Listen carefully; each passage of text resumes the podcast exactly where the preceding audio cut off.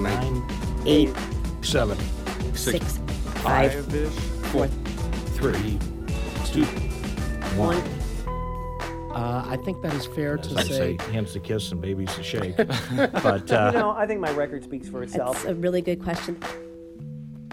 Hello and welcome to the Politically Speaking podcast. I'm your host, Jason Rosenbaum, a reporter with St. Louis Public Radio. Alongside me in our studios at UMSL, is uh, colleague Jo Mannies. who has a bit of a cough, as you heard in the introduction. I introduction. always do. so- Sorry. And uh, a Spring. our very special guest, one of the prides of Franklin County, Missouri, Scott Dieckhaus, Executive Director, House Republican Campaign Committee. and a former state representative, Republican from uh, Washington, Missouri. Correct. Correct. Beautiful place. Beautiful place. Actually, Great it restaurants. is. Actually, it is. I went to a wedding there about last fall, and it was beautiful. I, I'd like to think it's the best spot in the state. So, But it, so does everybody. So. Well, Well- they have a cafe there that's known for their breakfast. uh, Cowan's? Yes. Yes. I was just there this morning for a meeting. Whoa! don't- Don't get me started. That place just has to, to, fantastic to, to breakfast. quote Tony's Kansas City, that's breaking and exclusive news here on the Politically Speaking co- podcast. So, um, you know, before we get into uh, hard hitting issues of the day, tell us a little bit about yourself, how you got into politics, Sure. and then we'll kind of also have you explain what the House Republican Campaign Committee is. So, sure. I, I kind of happened into politics accidentally. I was a high school social studies teacher Where at? um, in Hermann, Missouri, at the high school. now, where'd you grow up? Uh, Washington. Okay. Been in Washington my whole life. Um, I have to ask, did Yeah. you did you teach Brock Olivo social studies? I, I did not. Brock Olivo was uh, ahead of my time by a few years. I was I was entering high school, I think, as he was leaving high school. I'm so a- he was he was older So, what'd I. you teach? I taught uh, taught government, coincidentally. Uh, taught uh, world history and psychology. Yeah. And and by the way, if Brock Olivo is listening to the show, I'm a big fan of Brock Olivo post 2008 congressional race, and I mean that sincerely. He was a good sport after uh, his infamous uh, video. But uh, continue. Uh, high school teacher, and uh, first year I started teaching. I'd gotten married that year. Everything was just kind of, you know, I was becoming an adult finally. Um, I had decided to get involved with politics. I went to a local uh, Franklin County Young Republicans meeting. It happened to be 2002, which was the year that the Republicans took the majority in the House, and I met this guy, Dave Hegeman, who uh, was executive director for HRCC, Yeah. and we went out and we knocked doors, and we were knocking doors for local candidates and getting involved. I stayed in touch with Dave, and uh, a few years down the road, 2007, my predecessor, uh, Representative Kevin Threlkeld, um, had decided that he was not going to run for reelection for his final term and uh, was going to instead run for a, a post in, in Franklin County. And uh, he kind of came to me and let me know, and um, you know, we decided to to give it a go and run for office. So it was it was you know kind of a unique turn. My my my initial plan was to teach, be a principal, be a superintendent, retire at fifty something, and then run for office. So detour. Got a little, but it, Franklin County politics is kind of interesting because you have what I would consider more moderate Republicans like We John do. Griesheimer and maybe Dave Hinson. You have some um, more conservative Republicans like Brian Nieves, who is now a former state senator. And then you kind of have the people who are kind of in between, like yourself and, and Representative Paul Curtman, who I think hold conservative views but are probably more pragmatic and practical than maybe the other two camps. Is that a fair view of, of Franklin County, or am I just nutty at this point? I- I'll I'll take that. Um, no, I, I think that that's probably a pretty fair view of the county, and and you know Franklin County not too long ago, prior to 2002, was really kind of Democrat controlled. Correct, Uh, so yeah. it's it's one of those areas of the state that turned red maybe a few years before some of the rest of the state, but. Um, you know, it, it's not like it's this bastion of conservatism that's been there forever. You know, like maybe in St. Charles or down in Greene County. Uh, so there's there's a, spectrum uh, within the Republican Party there. So when you were in the House, one of your big, uh, I think, uh, niche issues, and it's not really a niche issue because it's a, a major one, is education. You were Sure. actually the chairman of the House Education Committee. Um, and I, I, I would guess that part of the reason why you became interested in that is your educational background.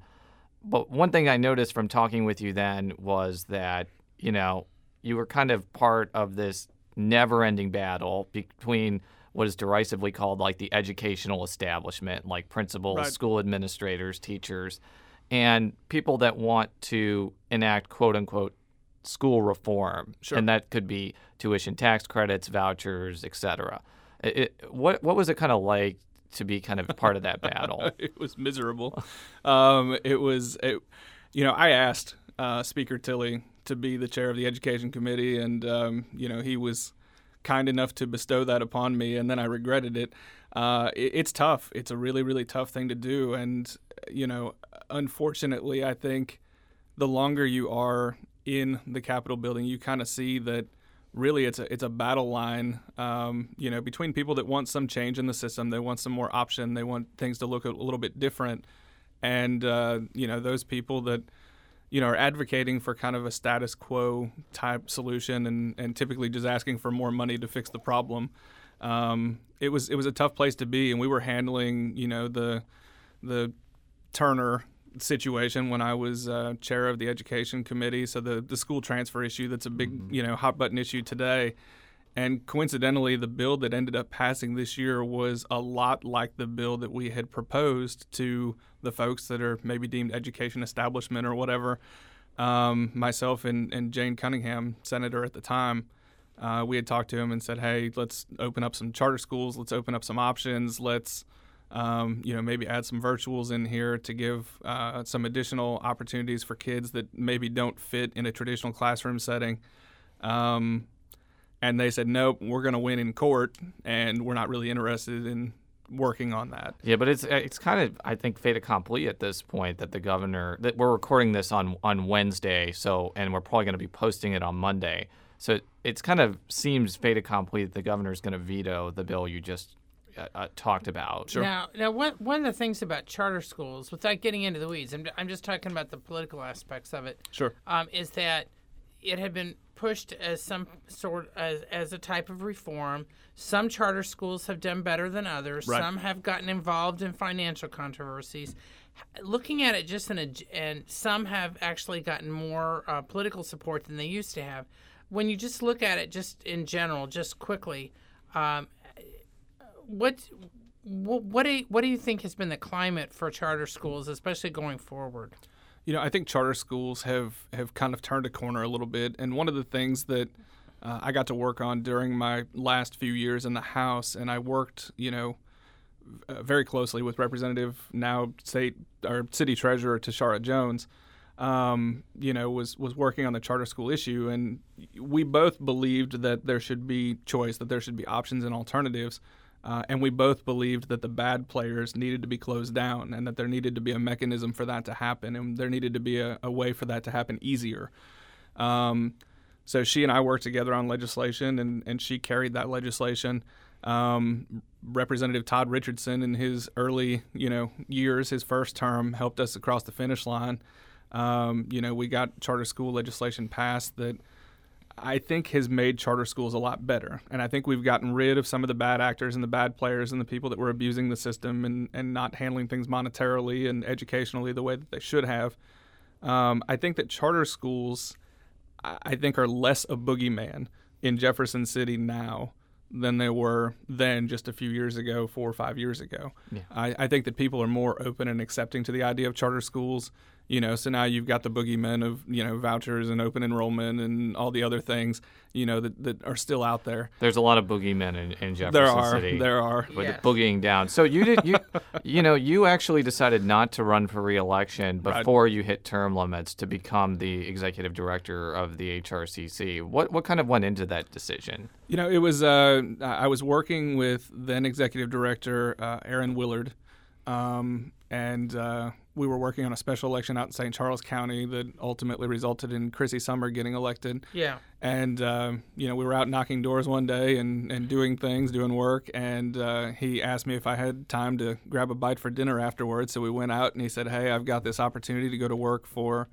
Congresswoman, well, not then, but uh, Ann Wagner's congressional campaign. Yeah. Right. And um, you know, it's a it was a great opportunity for him, and he had asked me if I would have interest in maybe not running for reelection and stepping into the role with the House Republican Campaign Committee. Yeah. Are you are you done ever running for anything again at this point? I, I think so. My brother calls me every once in a while and asks me if I'm running for different things, but I think he's the only one that might still vote for me. Un- understood. So, how do you see uh, what the HRCC does, and now going into the next uh, campaign cycle. Yeah, and I just want to add, like we've talked a lot about this shows how some of the party committees have lost a lot of money since campaign finance donations. The HRCC is not one of them. It's also often one of the most highly stocked financially committees in the state. So, Sure. so with that in mind, uh, you can continue on Jo's question. You know, it's uh, uh, HRCC is one of those things that was kind of founded in the '90s when Republicans were at a low.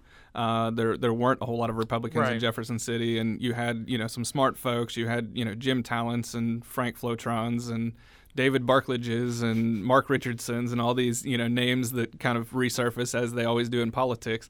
Uh, but they got together and said, "Hey, we need to do something here, and we need to pool our resources, or Republicans are going to to stay in the minority for a long, long time."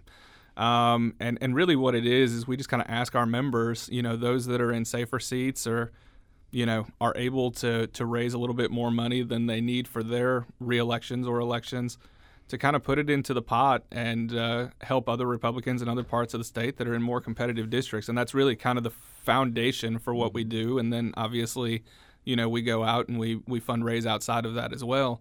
And I think that HRCC, you know, one of the reasons that we haven't fallen off uh, with our fundraising is that we haven't stopped being successful.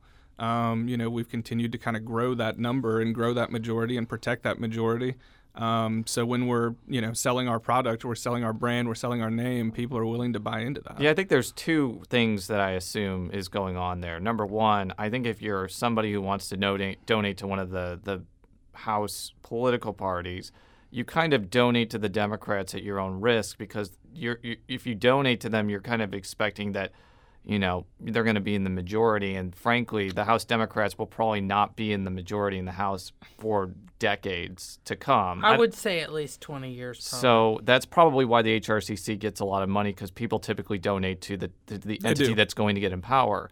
Um, but the the other reason is, as you said, the success. And when I've actually talked with you the last two election cycles before election day, Sure. oftentimes you've been like, "Well, we're probably going to either lose a seat or we're going to gain a seat." And in both of those instances, you were wrong. But you were wrong. You you, you gained probably more seats than you expected, even in 12, which was not a good Republican year. And year. Jason, I, I probably have to ask forgiveness here. I mean, it's it's managing expectations. We knew going into Right. both of those elections that we were going to have a relatively good night. Twelve ended up being a, a rocky one, and you know we ended up probably winning a few fewer seats than we had hoped we would. Um, But you I- know, but we we outperformed the rest of the party, the statewide ticket, and the Senate. Uh, So the going into 2016, which is going to be a presidential election year, it's going to be different. It's going to be in some ways more like 2008 from the standpoint that you're going to have Right. an open White House, so you're going to have uh, nominees on both sides. and I know that looking at 2012, just because one party has a presidential candidate that's going to do better in the state, we're talking about Mitt Romney, doesn't necessarily mean they're going to have coattails because Correct. of the Senate fight between McCaskill and Akin. It turned out that McCaskill had the coattails, not Romney. But looking at 2016, um, where it could be Hillary Clinton, it may be somebody else, and then you've got a whole crowd of Republicans. What, how that, how will that trickle down affect um, when it gets down to your level? Because many people have said that they believe that the presidential contests actually, in some ways, have more impact on these state legislative races because people go to the polls and they don't know the names. Well, and the coattails are really kind of a result of the quality of candidates that the party puts together as a whole. So, you know, when you vote at the top of the ticket, you've got the president, then you get down to, you know, U.S. Senate and governor and Congress and, you know, all of these races that are significantly larger than a state representative race. And if the party brand is doing well, uh, in the state. So if the, the presidential candidate's doing well in the state and our slate of candidates is strong, and I really feel like it's going to be in 2016, we do get coattails uh, down at the state senate, state representative level, county office level. Um, and I, I really kind of look forward to 2016. I think that those coattails are going to be there in Missouri for Republicans. Well, this is my question because one of the things that has just frankly shocked me because I this is year nine for my year. Uh, this is year nine for my political reporting career, and in 2006, you know, Northeast Missouri had a majority Democratic delegation to the Missouri legislature. In fact, it was pretty much a majority until like 2010. Right. Then you had this election cycle where there are literally no Democrats representing Northeast Missouri. You have no one Democrat representing Jefferson County Or Southeast. or Southeast Missouri or, Sure. or Saline County, Howard County. My question is if Hillary Clinton is the nominee, and Hillary Clinton, if you look back at the 2008 primaries, did decently in the rural parts of the state, could you possibly see some of those traditionally Democratic areas revert to form a little bit? I think that some of those areas that have you know long-standing Democrat. So you, you look at the the state senate, the state house map, and you see all this red. But if you look at those counties, a lot of those counties still have a lot of Democrat office holders up and down the ticket. There's no Republican office holders in some of those counties. Right. Um, so it's it's one of those kind of slow change things. I think that it's possible to have a Democrat presidential candidate run relatively strong in Missouri. I don't know that it's possible to win Missouri as a Democrat presidential nominee right now. Yeah, just for a history lesson, last time a Democrat carried the state for president was Bill Clinton in 1996, and he did not get a majority. He got Right. 47% in a three-way race. Right. Okay. So it's uh, you know I, I think that she could help the Democrat ticket, but I still feel like Republicans have a lot of great candidates for president. I think that the Republican will definitely help in Missouri. I think that our gubernatorial candidate, our gubernatorial field is obviously large right now. Yes. Um, but I think that speaks to the depth of quality candidates, Republican candidates in Missouri right now. Uh, I think that almost any of them would make a good governor, uh, which I think says a lot for the state of the party right now. Well, let's talk about influences on these races that may be a little bit closer to home. Obviously, the last week of the legislative session, we've talked about ad nauseum on this show. Um, a- uh, as of Ad nauseum. Yes. ad nauseum. I'm not going to repeat what happened. You you guys can listen on previous shows about the last week, but you know you had a situation where the House Speaker resigned. There, as of Wednesday now, there's possible he might be under federal investigation, and uh, or he may not. or To he be- may not. To be fair to former uh, State House Speaker John Diehl, put it quickly, he resigned um, the last couple days of session because of a scandal involving uh, sex texts that he was exchanging with 19-year-old intern. Um, more recently, there have been um, people who have said they've been interviewed with the FBI about alleged uh, contracts. The FBI was just asking questions. Diehl has told us on the record that he has not been approached by the FBI, which often is interesting because often if you're a target, they do uh, talk to you at some point. after that explanation, how do you think that this turmoil is going to affect Republican candidates going forward? You know, I think House races are probably your your last really local race.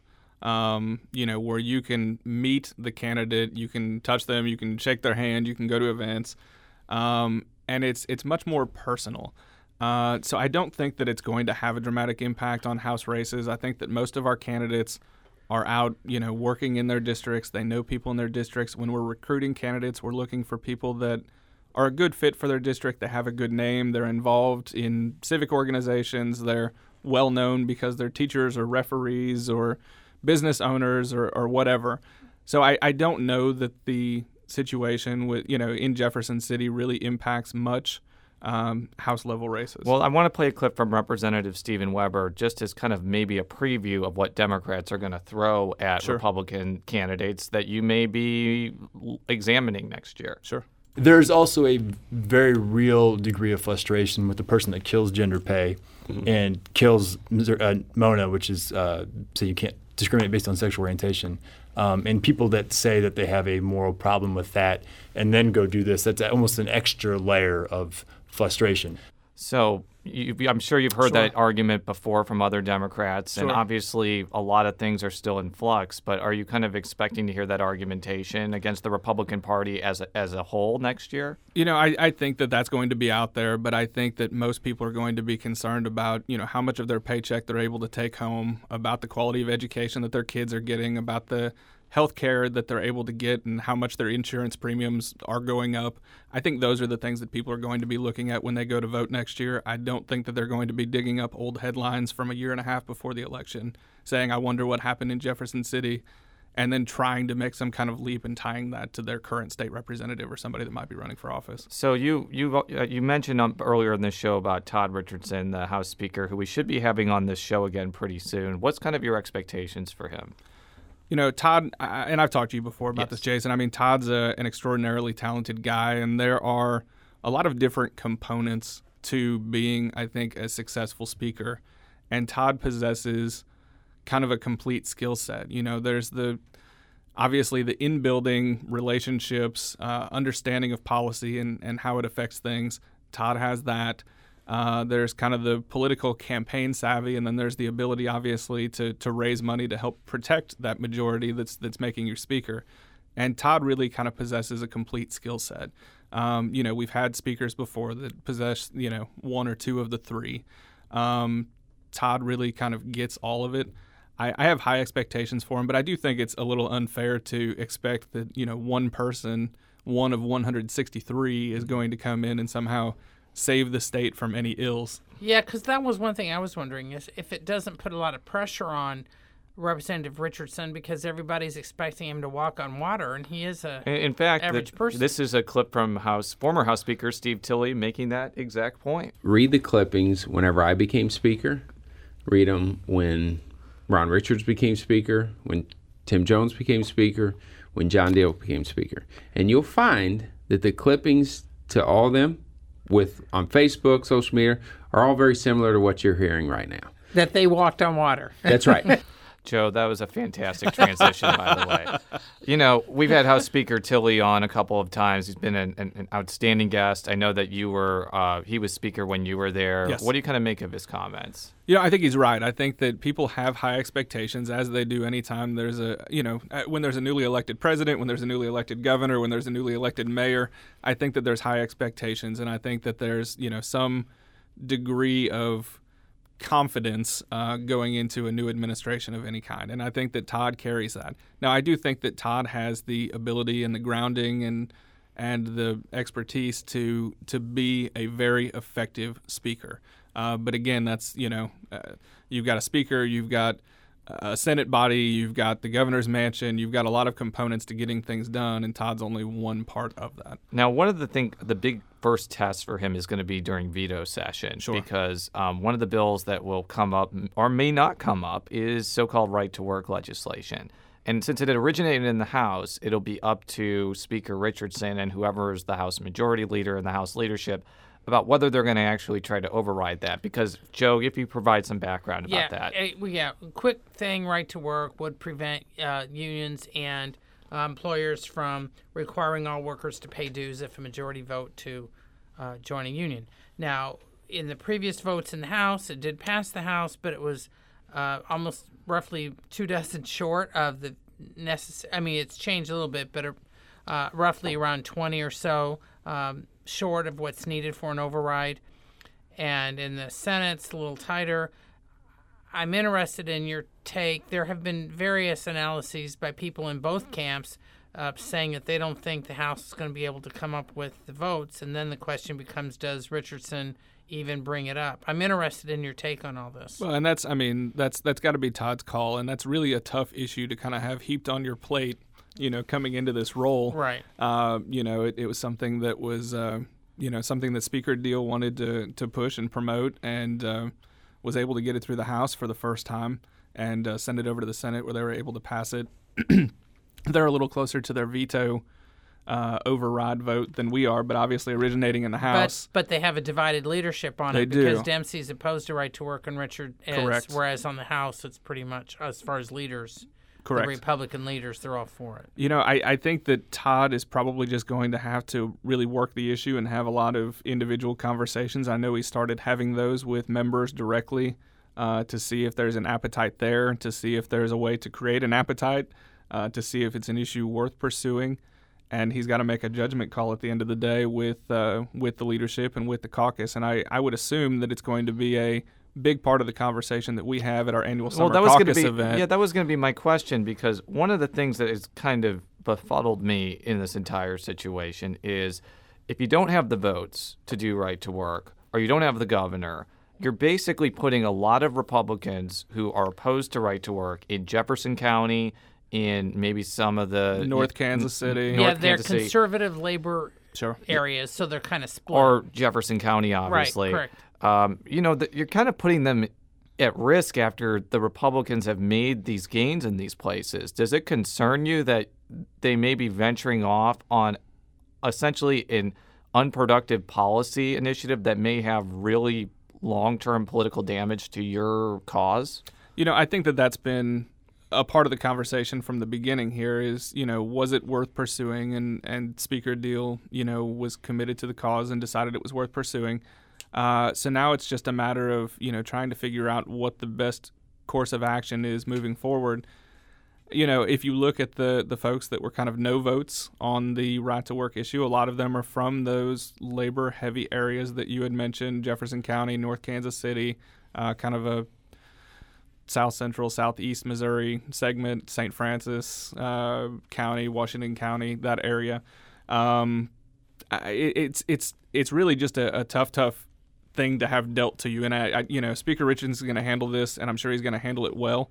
Mm. Um, but I'm I'm interested to see how it all plays out. Now, about a month ago, actually, um, some labor groups started running some anti uh, right to work TV ads, which actually actually surprised me because it was fairly early. They did that for a few weeks.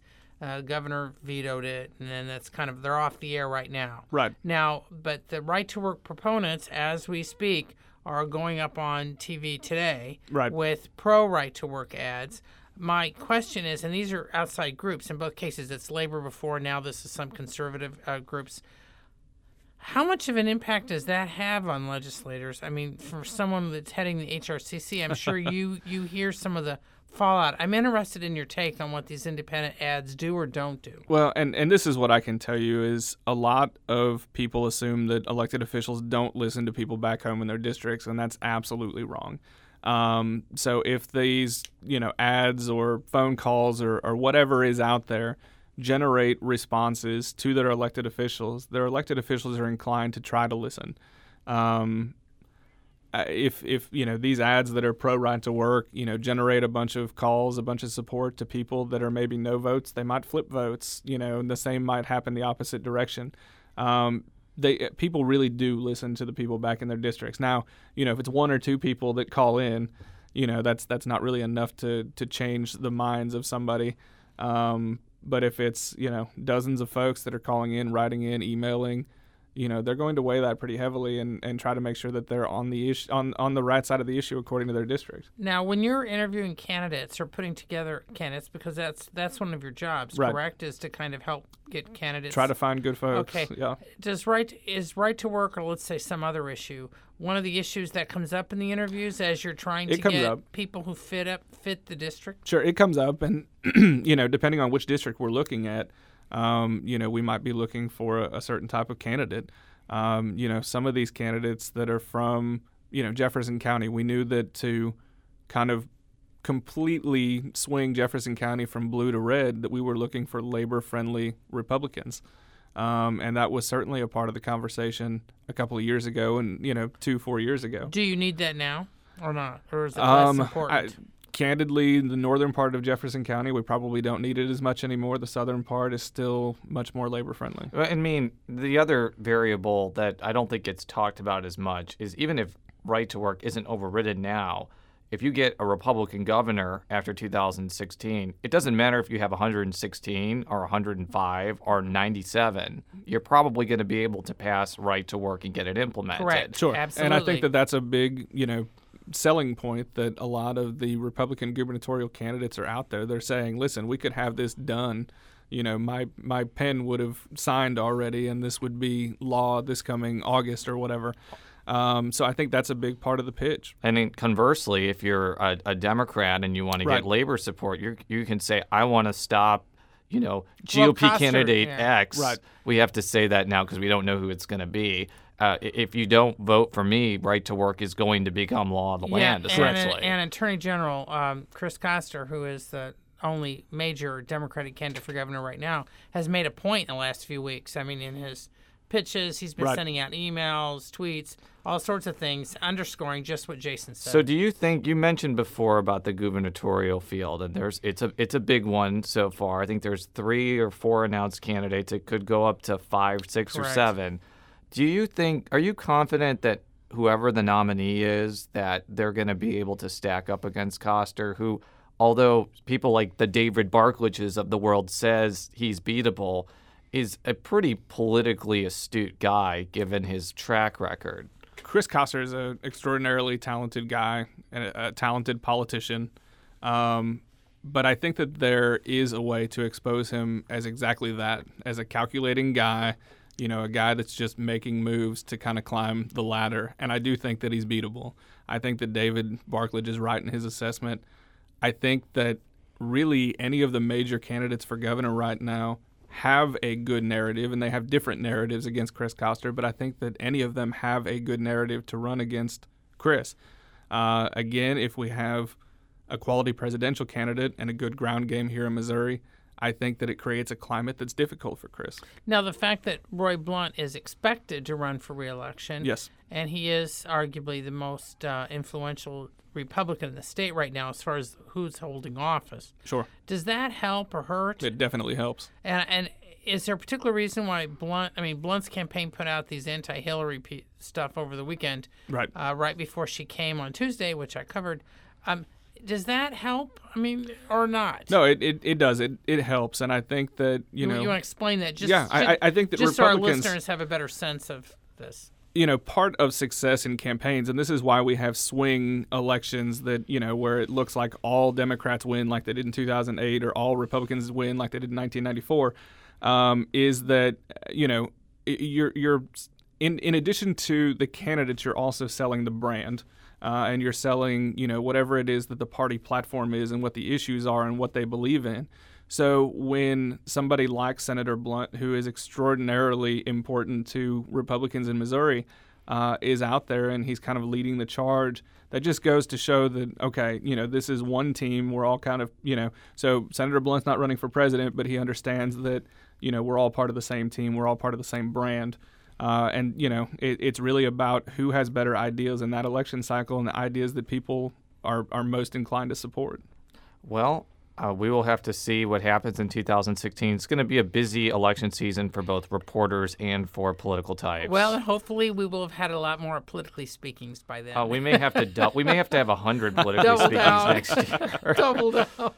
Thank you very much for coming on, on our show today. I appreciate the invitation. And uh, to close us out, you can read all of our stories at stlpublicradio.org. You can follow me on Twitter at jrosenbaum. You can follow Jo on Twitter At at, J Mannies, that's J M A N N I E S. and we can follow you on Twitter at. Uh, S Dieckhaus, D I E C K H A U S. There's probably plenty of WWE references in that account along with mine. Until next week, so long.